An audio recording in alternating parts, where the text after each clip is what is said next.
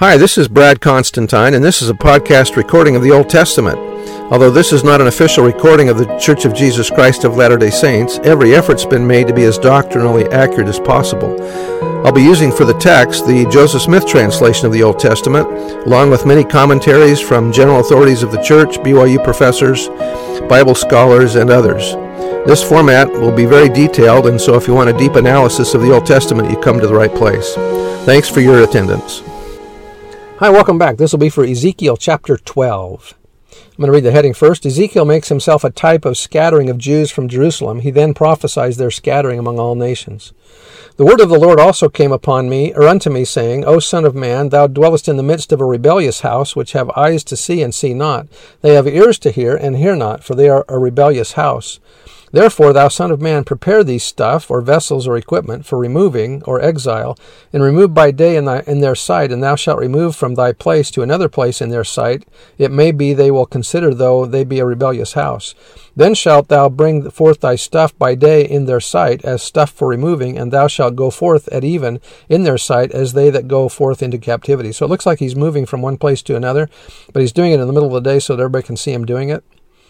Verse uh, 5 Dig thou through the wall in their sight, and carry out thereby. In their sight shalt thou bear it upon thy shoulders, and carry it forth in the twilight.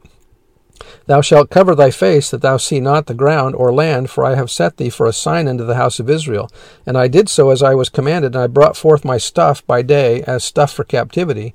And in the even or evening I digged through the wall with mine hand, I brought it forth in the twilight, and I bare it upon my shoulder in their sight.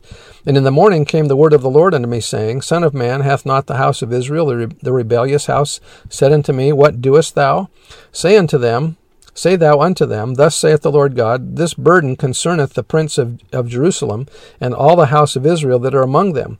Say I am your sign or type or th- of things to come, like as I have done, so shall it be done unto them. They remo- they shall remove and go into captivity, and the prince that is among them shall bear upon his shoulder i.e., the baggage of exile, in the twilight, and shall go forth. They shall dig through the wall to carry out thereby. He shall cover his face that he see not the ground with his eyes.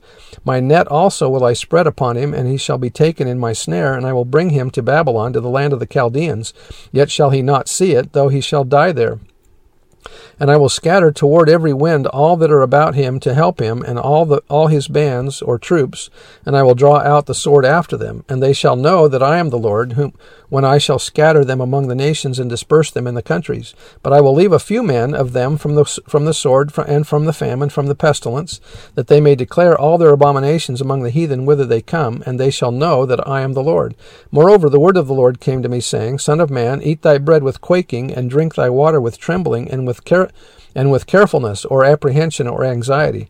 And say unto the people of the land, Thus saith the Lord God of the inhabitants of Jerusalem and of the land of Israel, They shall eat their bread with carefulness, and drink their water with astonishment or dismay, that her hand or that her land may be desolate from all that is therein, because of the violence of all of them that dwell therein.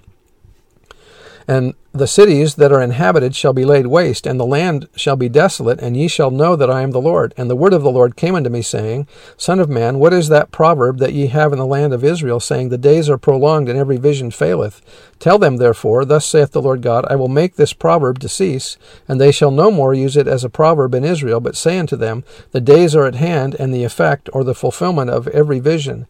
For there shall be no more any vain vision nor flattering div- divination within the house of Israel. For I am the Lord, I will speak, and the word that I shall speak shall come to pass. It shall be no more prolonged, for in your days, O rebellious house, will I say the word, and will perform it, saith the Lord God. Again the word of the Lord came to me, saying, Son of man, behold, they are of the house of Israel, say, The vision that he seeth is for many days to come, and he prophesieth of the times that are far off. A common mistake that uninspired people make is to ignore prophetic warnings, thinking that the fulfillment is not imminent and that they still have time to eat, drink, and be merry.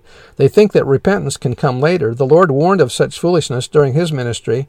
How much wiser it is to repent at the first voice of warning from the Lord's anointed. That was out of the Institute Manual. Verse 28 Therefore say unto them, Thus saith the Lord God, There shall none of my words be prolonged any more, but the word which I have spoken shall be done, saith the Lord God. So that's the end of the chapter, and uh, again, talking about um, the uh, scattering of Israel and uh, those things that happened, and we know that these have all but transpired. So, anyway, see you next time. Bye.